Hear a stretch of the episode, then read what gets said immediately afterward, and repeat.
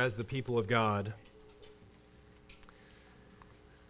We, we talk about this um, often at Grace Covenant Church. It's good to be reminded when we gather corporately and proclaim glorious truths about our God, we are, we are ministering to one another in the proclamation of song, rejoicing together, uh, discipling each other as we we proclaim the truth of who this God is that rules and reigns and has made a way for rebels like us to be brought in and to experience his goodness, fellowship, love. And so we gather each Lord's Day to exalt Christ, the eternal Son of God, who has made that way for us who were once far off to be brought near through his blood into the very presence of God Almighty.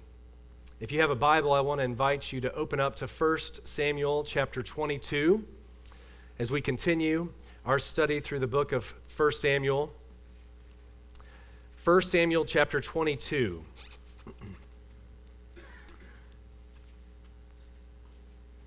Before we read the passage, when we have little breaks in between. I know it's difficult to jump back into where we were. But before looking at chapter 22, just by way of reminder, uh, maybe starting with a question, uh, please don't audibly respond. But from chapter 21, does anybody remember, just in your mind, the three S's that would help you remember the chapter? It's okay if you don't. Supper, sword, spittle kind of weird, but kind of laid out the chapter for us supper, sword, spittle. Three S's. If you remember, David is on the run from King Saul. He makes his way to Nob to ask Ahimelech the priest for help. And so in chapter 21, he goes to Ahimelech and tells him he's on a secret mission from King Saul to, to not let known exactly what's, what's going on as he's in haste getting away. He's in need of uh, food and weaponry. David seems to be trying to give Ahimelech plausible deniability, if you remember. If in some way, shape, or form he was ever asked, which we find out in chapter 22, he is asked, why in the world would you help David? He could plead innocence that I really didn't know what was going on. And so David deals with him in such a way, while David is a fugitive, Ahimelech isn't privy to all that. And so it's, a, it's an attempt to uh, protect him. And so he ends up getting bread and Goliath's sword and leaves Nob and heads, flees to Gath. Now, Gath is located within the Philistine stronghold, and the king of Gath is Achish. Now, a really important point he's leaving and fleeing towards Gath with Goliath's sword. This just happens to be Goliath's hometown, uh, the place that he grew up. And so, in David's mind, if he was seeking to blend in and hide there as a fugitive, it did not last long. The people clearly identified who he was, bring him before King Achish, and in order to, to get out of this very difficult situation, we read in 1 Samuel 21, verse 13, David changed his behavior before them and pretended to be insane in their hands and made marks on their doors, the doors of the gate, and let his spittle run down his beard. All of that transpired in the previous chapter, and now we get to chapter 22. And so please Follow along as I read from God's word. David departed from there and escaped to the cave of Adullam. And when his brothers and all his father's house heard it, they went down there to him. And everyone who was in distress, and everyone who was in debt, and everyone who was bitter in soul gathered to him. And he became commander over them and there were with him about 400 men. And David went from there to Mizpah of Moab. And he said to the king of Moab, Please let my father and my mother stay with you, till I know what God will do for me. And he left them with the king of Moab, and they stayed with him all the time that David was in the stronghold. Then the prophet Gad came to, uh, said to David, Do not remain in the stronghold. Depart and go into the land of Judah. So David departed and went into the forest of Hereth. Now Saul heard that David was discovered, and the men who were with him. Saul was sitting at Gibeah under the tamarisk tree on the height with his spear in his hand, and all his servants were standing about him. And Saul said to his servants who stood about him, Hear now, people of Benjamin. Will the son of Jesse, referring to David, give every one of you fields and vineyards? Will he make you all commanders of thousands and commanders of hundreds, that all of you had conspired against me? No one discloses to me when my son, Jonathan, makes a covenant with the son of Jesse. None of you is sorry for me, or discloses to me that my son has stirred up my servant against me to lie in wait as at this day. Then answered Doeg the Edomite, who stood by the servants of Saul I saw the son of Jesse coming to Nob, to Ahimelech, the son of Ahitub. And he inquired of the Lord from him, and he gave him provisions, and gave him the sword of Goliath the Philistine. Then the king sent to summon Ahimelech the priest, the son of Ahitub, and all his father's house, the priests who were at Nob, and all of them came to the king.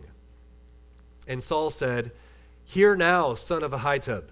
And he answered, Here I am, my lord.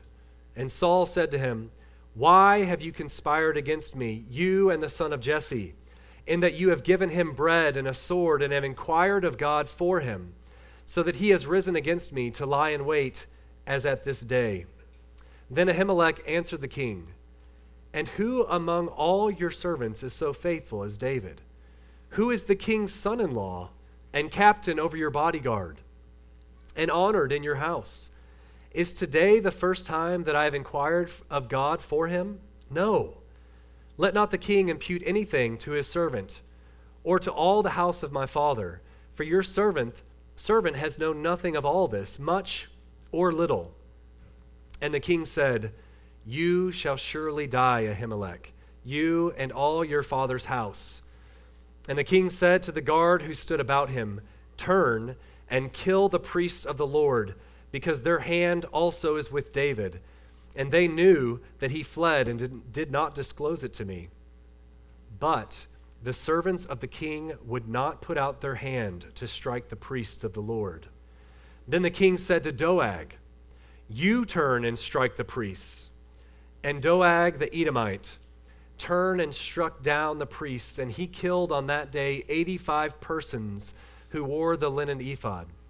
And Nob, the city of the priests, he put to the sword, both man and woman, child and infant, ox, donkey, and sheep, he put to the sword. But one of these sons of Ahimelech, the son of Ahitub, named Abiathar, escaped and fled after David. And Abiathar told David that Saul had killed the priests of the Lord. And David said to Abiathar, I, know, I knew on that day, when Doeg the Edomite was there, that he would surely tell Saul, I have occasioned the death of all the persons of your father's house. Stay with me. Do not be afraid, for he who seeks my life seeks your life. With me, you shall be in safe keeping. Hear the word of the Lord.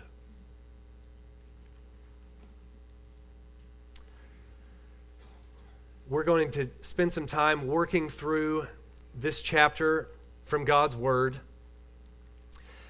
beginning first by slowing down a little bit, and then we'll, we'll pick up the pace a bit as we go. But I want to slow down and, and look just at the first verse.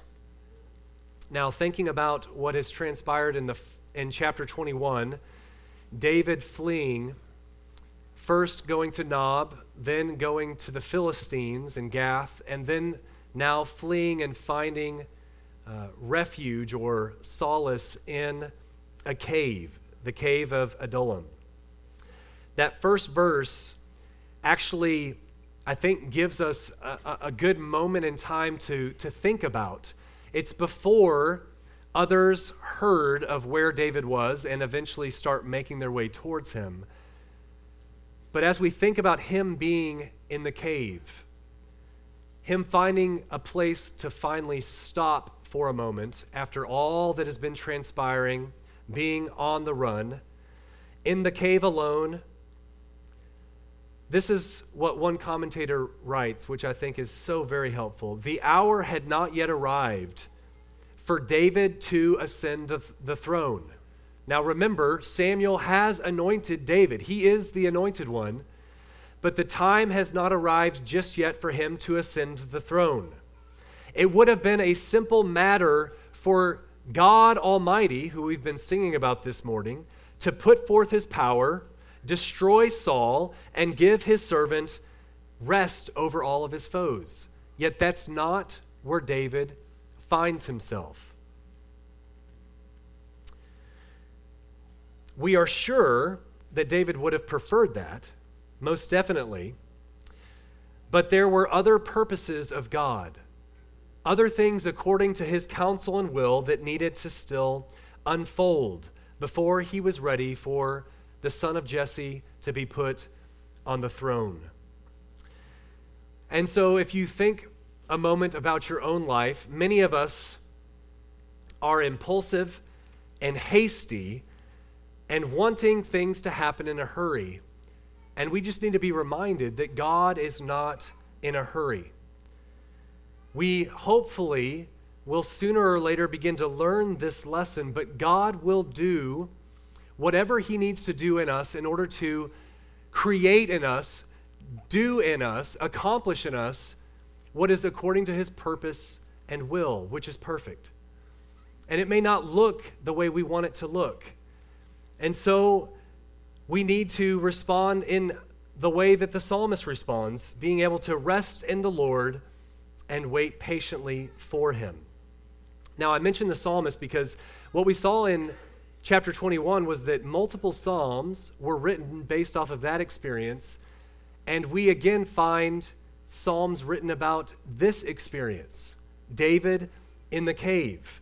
Psalm 57, Psalm 142 shed so much light on just these opening verses of this chapter. And uh, C.H. Spurgeon said, said of this particular scene, David in the cave of Adullam, had David prayed as much in his palace later as he did in the cave, what we know from the Psalms, he might never have fallen into the act which brought so much misery upon his later days.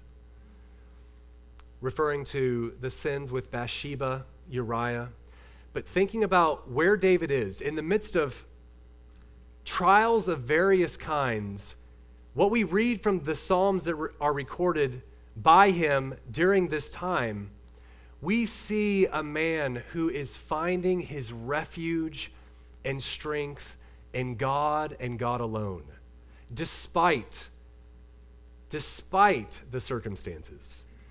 And so, if you have your Bibles, I want you to flip over to, to Psalm 142. Seven verses, but this psalm is a prayer of David when he was in the cave. I hope that we can perceive something of this exercise by looking at David's heart. It's really helpful for us when we read a passage of scripture like this to understand the context. So we've we've read, we've heard where he is and at what point in his life. With my voice I cry out to the Lord.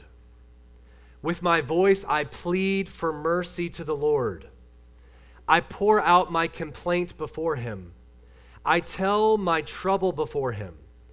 When my spirit faints within me, you know my way. In the path where I walk, they have hidden a trap for me. Look to the right and see. There is none who takes notice of me. No refuge remains to me. No one cares for my soul. I cry to you, O Lord. I say, You are my refuge, my portion in the land of the living. Attend to my cry, for I am brought very low. Deliver me from my persecutors, for they are too strong for me. Bring me out of prison, that I may give thanks to your name. The righteous will surround me, for you will deal bountifully with me. It is good for us to be instructed in prayer. Because if you don't if you don't see the the safe, healthy prayer that's happening here, I say safe meaning he's not going in a, in a way that is sinning against the Lord and what he's saying, but this is all in bounds as far as what a believer can experience and express to God. Maybe some are sitting here this day and going, man, the way this starts out, it looks like he's really um, showing a lack of faith in his complaints unto the Lord. But when we read through Scripture, there is lament and there is complaint that fit within the arena of a healthy dialogue or prayer life with God. All that he has gone through, he is opening up, unburdening his heart before the Lord, and it is, it is recorded in God's inspired word as direction for the saints to see how one who is suffering and hurting goes before the Father. The complaints don't stop or stay there. As you work through the psalm, you're seeing one who, who is, is, is being reminded or reminding himself of the glorious truths of who God is and what he will do for his people. And what's so beautiful about this, we've, we've camped out in verse 1, is just what happens after verse 1 ends and the story progresses we see in the opening verses God answering David's cry. Others who love the Lord begin to gather around him. We'll see in just a moment a prophet of the Lord comes and speaks the word of God to him. What an amazing response of the God who deals bountifully with his people. I hope that was a help, helpful little exercise to look at a psalm that David wrote at this moment in time. Now, as we begin to, to pick up the pace a bit, there are some details here that are really interesting. David caring for his parents. David caring for his parents and takes them to Moab. Now, we could do a deep dive, we're not going to, but if you look at David's lineage. It points back to Ruth, who was a Moabite. And, and just in the Lord's providence, David taking his parents to seek refuge and uh, peace in the land in which he was brought out of. He's caring for his parents. He takes them to Moab. We see the connections of, of God's plan of redemption and working through the families bearing out and even where he takes them. And then I want to go back to verse 5 where we mentioned briefly about the prophet coming. The prophet Gad comes to David Do not remain in the stronghold, depart and go into the land of Judah. Now, if you noticed, I, I, I jumped over the description of the others who came out to David because we will circle back and look at that at the end. Those who are in need are, are flocking to David. And we want to look at that in a little bit. But I want us to turn our attention to this prophet of Gad. Where did he come from? We, we're not given those details. Why is this, this passing reference a big deal by this unknown prophet? It's really a big deal because it's it's, a, it's what God has, has given David, provided for David in the midst of his time of need. It is significant. David heard his shepherd's voice, God Almighty, directly through his messenger. Now, if you're sitting here today going, man, I really wish I could just hear from the Lord, God has given us his word. When we see this prophet come and speak to David and direct him and where he should go, the, the other psalm, Psalm 57, we're reminded of just a, the few opening verses. I want you to hear it and then think about how this corresponds. David hearing his shepherd's voice directly through the prophet Gad. He begins that psalm Be merciful to me, O God. Be merciful to me. For in you my soul takes refuge. In the shadow of your wings I will take refuge till the storms of destruction pass by. I cry out to God Most High, to God who fulfills his purpose for me. He will send from heaven and save me. He will put to shame him who tramples on me. God will send out his steadfast love and his faithfulness. To God's troubled people, he sends his word.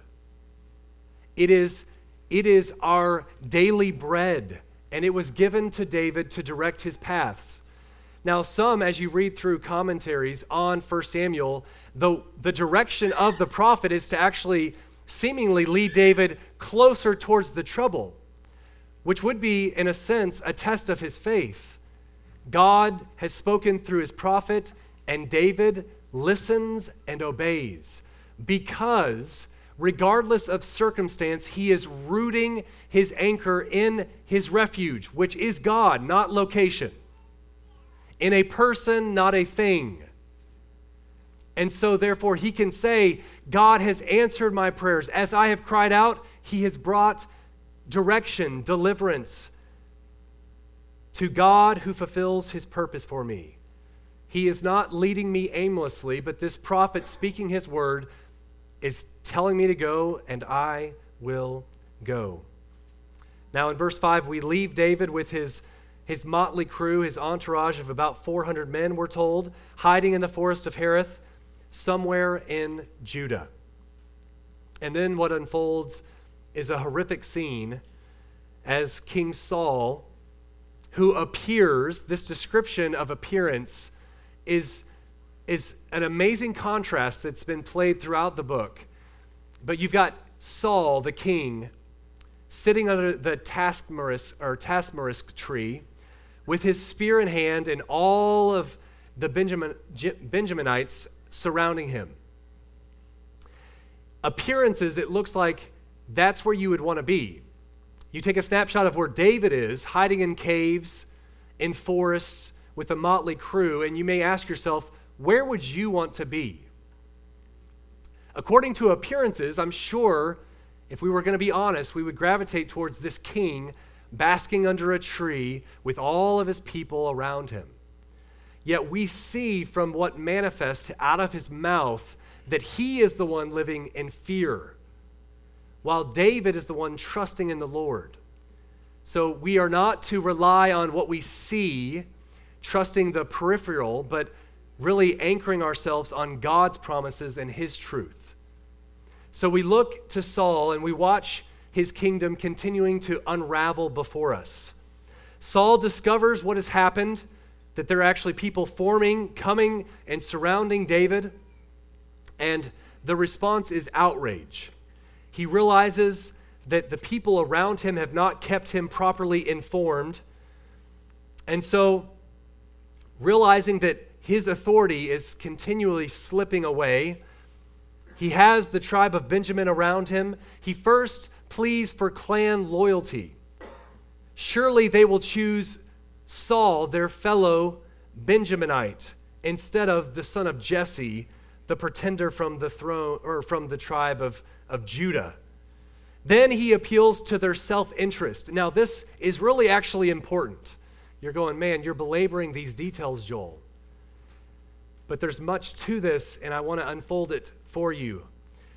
He's appealing to self interest by referencing Did the son of Jesse, David, would he give you the fields that you desire and the vineyards?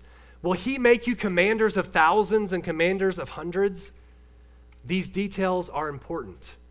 This is the fulfillment of what God said would happen for the people who choose a king like all the other nations. I mean, it is almost verbatim. So if you look at 1 Samuel chapter 8, here just a few verses. He said, These will be the ways of the king who will reign over you.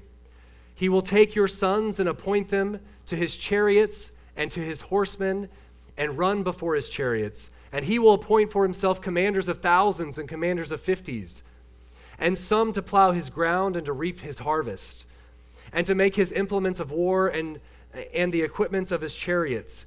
He will take the best, verse 14, of your fields and vineyards and olive or- orchards and give them to his servants.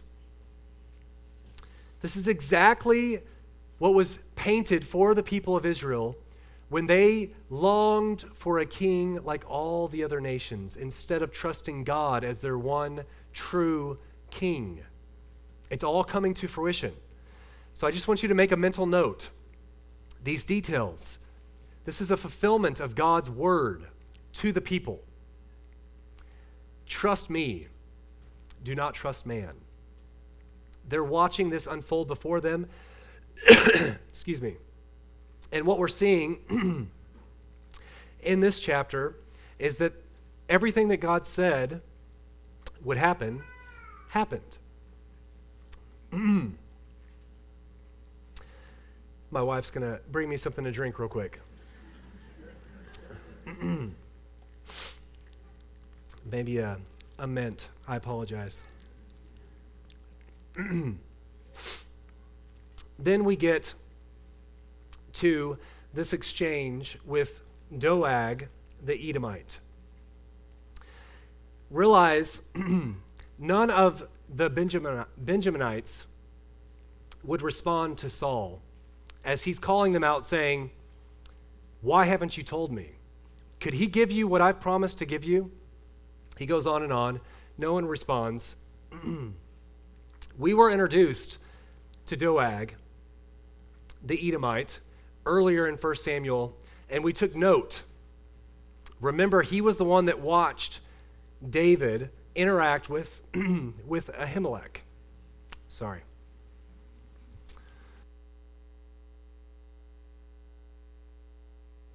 It's not good if the preacher can't even talk.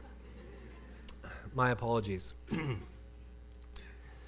Doeg watched, observed, and this Edomite took this opportunity to tell King Saul exactly what he wanted King Saul to hear.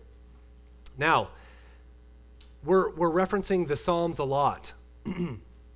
Psalm 52 actually describes Doeg. So if you're taking notes, Psalm 52, verses 1 through 4, this is when Doeg, the Edomite, came and told Saul, David has come to the house of Ahimelech. This is how that psalm describes this man. Why do you boast of evil, O mighty man? The steadfast love of, the, of God endures all the day. Your tongue plots destruction. Like a sharp razor, you worker of deceit. You love evil more than good, and lying more than speaking what is right. You love all the words that devour. O deceit, deceitful tongue. it's a pretty clear description that this man is up to no good, and we clearly see how this unfolds before us. What we have here is a description of an unjust trial and execution.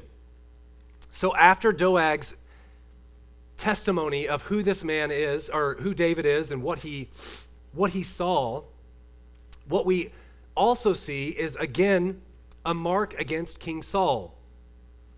had Saul been in the very least restrained by the commandments of God, he would have inquired as to Doeg's character and, according to God's law, sought a second witness against the priest. The law required only on the evidence of two witnesses or of three witnesses shall a charge be established. And so Doeg calls out that Ahimelech is the one who helped David out. And Saul does not hesitate to jump on this testimony as being the truth, which will then lead to the death of the priests of Nob. Now, it's clear in the story that the people who hear this and are told to kill will not do it. Only Doeg is the one who hears this charge from Saul and actually executes on it. The uh, injustice is so clear, it is so weighty that standing before the people, it is a wicked king and a wicked servant isolating themselves as what we kind of refer to in adult Sunday school a form of lowercase a antichrist, one who is against God and his people, one who seeks to either teach falsely or persecute. And they're functioning like this, and we see this throughout the history of God's plan of redemption. Little or sm- lowercase antichrist persecuting the church, persecuting God's people.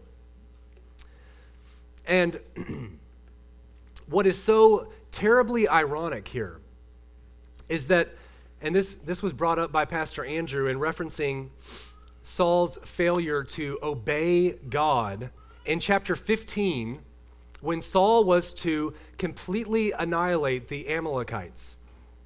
And you remember, he actually did not follow through both in destroying all the livestock and the king. But yet, here, this irony is so thick. That was God's holy war against the Gentiles. And here we have Saul tell a Gentile, an Edomite, to conduct holy war against God's people. I mean, it is, it is a horrible, wretched situation that we see before us. Walter Chantry points out how far fall, how far Saul has fallen.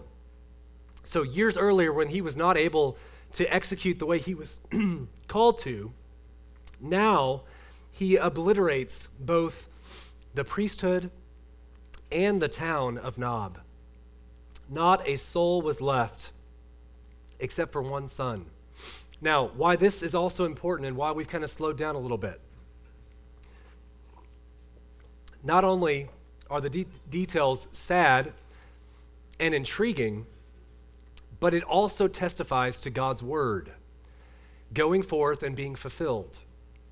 So while the responsibility of this wicked atrocity of killing the priests falls solely on these two wicked men, King Saul and Doeg, this also is a direct fulfillment of God's word against the house of Eli.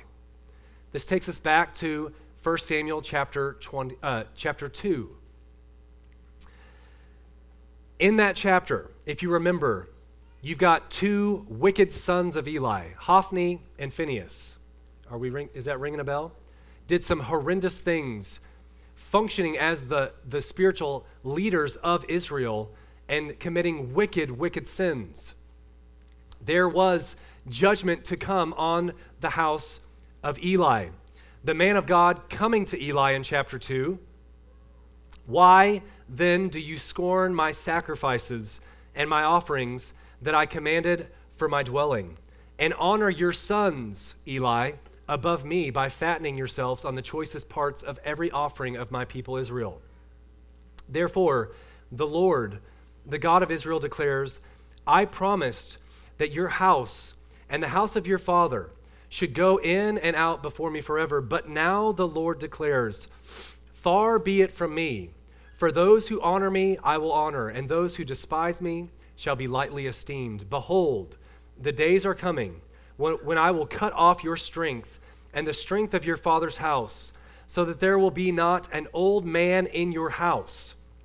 Then in distress, you will look with envious eye on all the prosperity that shall be bestowed on Israel, and there shall not be an old man in your house forever. Now listen to this verse, verse 33. The only one of you whom I shall not cut off from my altar shall be spared to weep his eyes out, to grieve his heart. And all the descendants of your house shall die by the sword of men. There's only one remaining, and that's exactly what we see in our story. This is the fulfillment of God's word. Abiathar is the one that escapes and flees to David at the end of this chapter. How amazing it is as we're watching the faithfulness and truthfulness of God's word coming to fulfillment. This is this truth we see in the New Testament about this mystery of God's plan unfolding and what seems to be just the wickedness of man accomplishing the very purposes of God. We see in Acts chapter 2 and Acts chapter 4 uh, two specific examples of this. Peter's articulating this so clearly. He says, This Jesus delivered up according, listen, according to the definite plan and foreknowledge of God this was God's plan all along that Jesus would be lifted up on the cross. You, speaking to the people of Israel, you were the ones that crucified and killed Jesus. He was killed by the hands of lawless men. This mysterious tension, it was God's definite plan and foreknowledge for this to happen. Yet, wicked men were the ones that actually, according to their own heart motive, wanted to kill. In Acts chapter 4, verse 27 and 28, for truly in this city there were gathered together against your holy servant Jesus, whom you appointed, both Herod and Pontius Pilate, along with the Gentiles and the people of Israel, to do whatever your hand and your plan had predestined to take place. A.W. Pink helps us here. Thus did God make the wrath of man to praise him and work together for good unto his own. The mysterious outworking of God's sovereign will. Now, looking at the lone survivor, we have Saul and Ahimelech and we have David and Ab- Abiathar. These two sections stand in direct opposition to one another, especially if you fo- focus in on the final words of both. Saul's final words and David's. Saul's, you, Ahimelech, shall surely die, versus David welcoming him, you will be safe with me. I want those contrasts to lay before us as we look at just some kind of closing thoughts in this chapter from God's Word.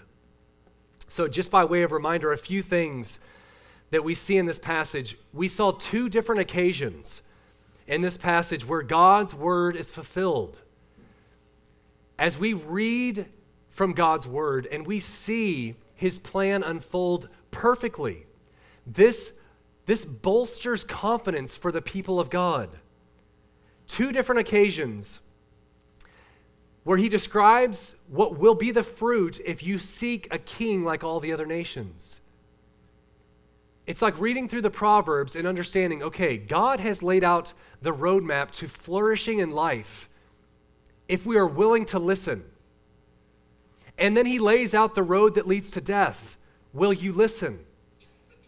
before the people of Israel, this is what it will look like if you go after what you think will satisfy. It will lead to death and destruction, and we're watching it unfold.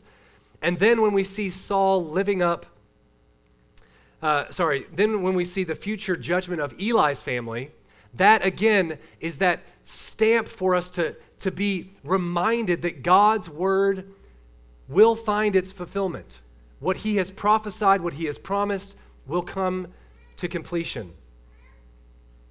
What we also see in this passage with the lone survivor who finds refuge is the preservation of God's people. That even in the midst of a whole host of priests and a village, Nob, being decimated in complete wickedness, Abiathar is able to find refuge with, with David. He, he stands as a witness to the way that God preserves a remnant all throughout history.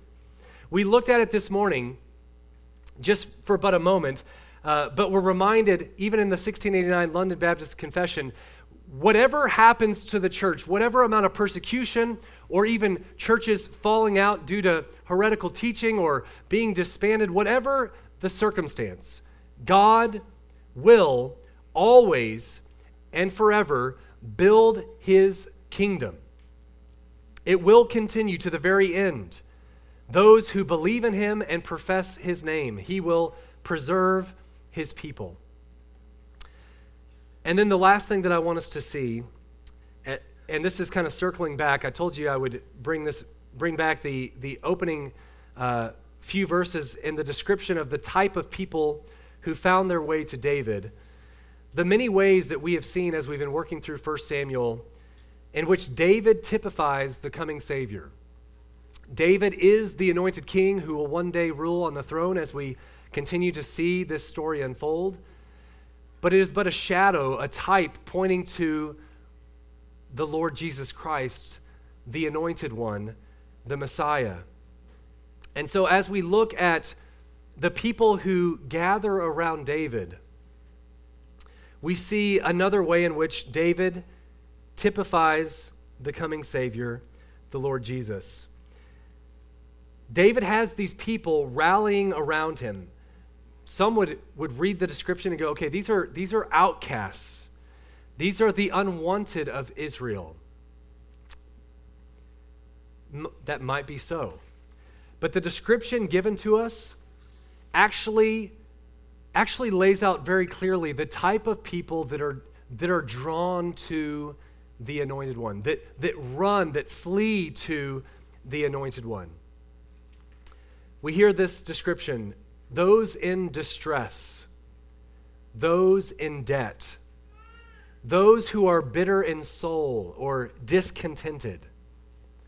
I want us to observe the description of each of these and just think for a moment how this relates to, to sinners to those who need to find their way to the anointed one.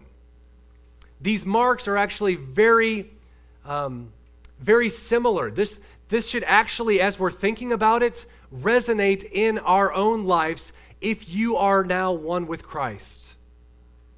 So, first in distress, only the one who has actually experienced this type of distress, knows of unspeakable sorrow when, when your heart first becomes aware of having, um, of having really sinned or defied the infinite majesty of God. Maybe one who has toyed with his patience, snubbed his mercy and grace. If that is you, where your sins have actually really been laid bare before you. You recognize, as David did in Psalm 51, that it is against you and you alone, God, whom I have sinned against. When that reality becomes true in your life, that's the kind of distress of your soul that will happen until you are united with the Savior. Are you or have you been distressed of the soul? The second one, in debt. In all things, we come short of the glory of God. In our thoughts, in our words and deeds, we have all failed to please Him, and there was marked up against us a multitude of transgressions. So when you hear this description, those in debt, I want you to think spiritually right now. If you have sinned, you have fallen short of the glory of God. Just to clarify, we have all sinned and fall short of the glory of God. And that is mounting before a holy and righteous God. And if, if you've never thought of it this way, this is a debt that you can't pay, a burden that you can't carry. And so if you are one who is in distress, you're moving towards the only one who can help you. If you are one in debt, there is one who can satisfy your debt. And then this last description bitter in soul or discontented. The one who has been brought to realize he is spiritually bankrupt and who is now full of grief for his sins will be discontented with the very things which once occupied your mind or satisfied the flesh. You're going to find yourself bitter in soul, no longer being able to be content with what this world provides, but experience discontentment. And that's actually good. All of these descriptions, if it leads you to the anointed one, is the best place to be. One who is in distress, in debt, bitter in soul, no longer finding pleasures in the things that once fascinated you, those now pale, and you look and are, are longing for, for hope, for true satisfaction, for joy. And the plea this morning is to, to see this type of Christ in David and where these people are moving towards. These people who were in distress, in debt, and discontented, they sought out David. They were the only ones who did so. It was a, it was a smaller group, if you're looking at the lay of the land, 400, but it was a deep sense of their need that drove them to him and a hope that he could actually bring relief. And so it is spiritually, brothers and sisters.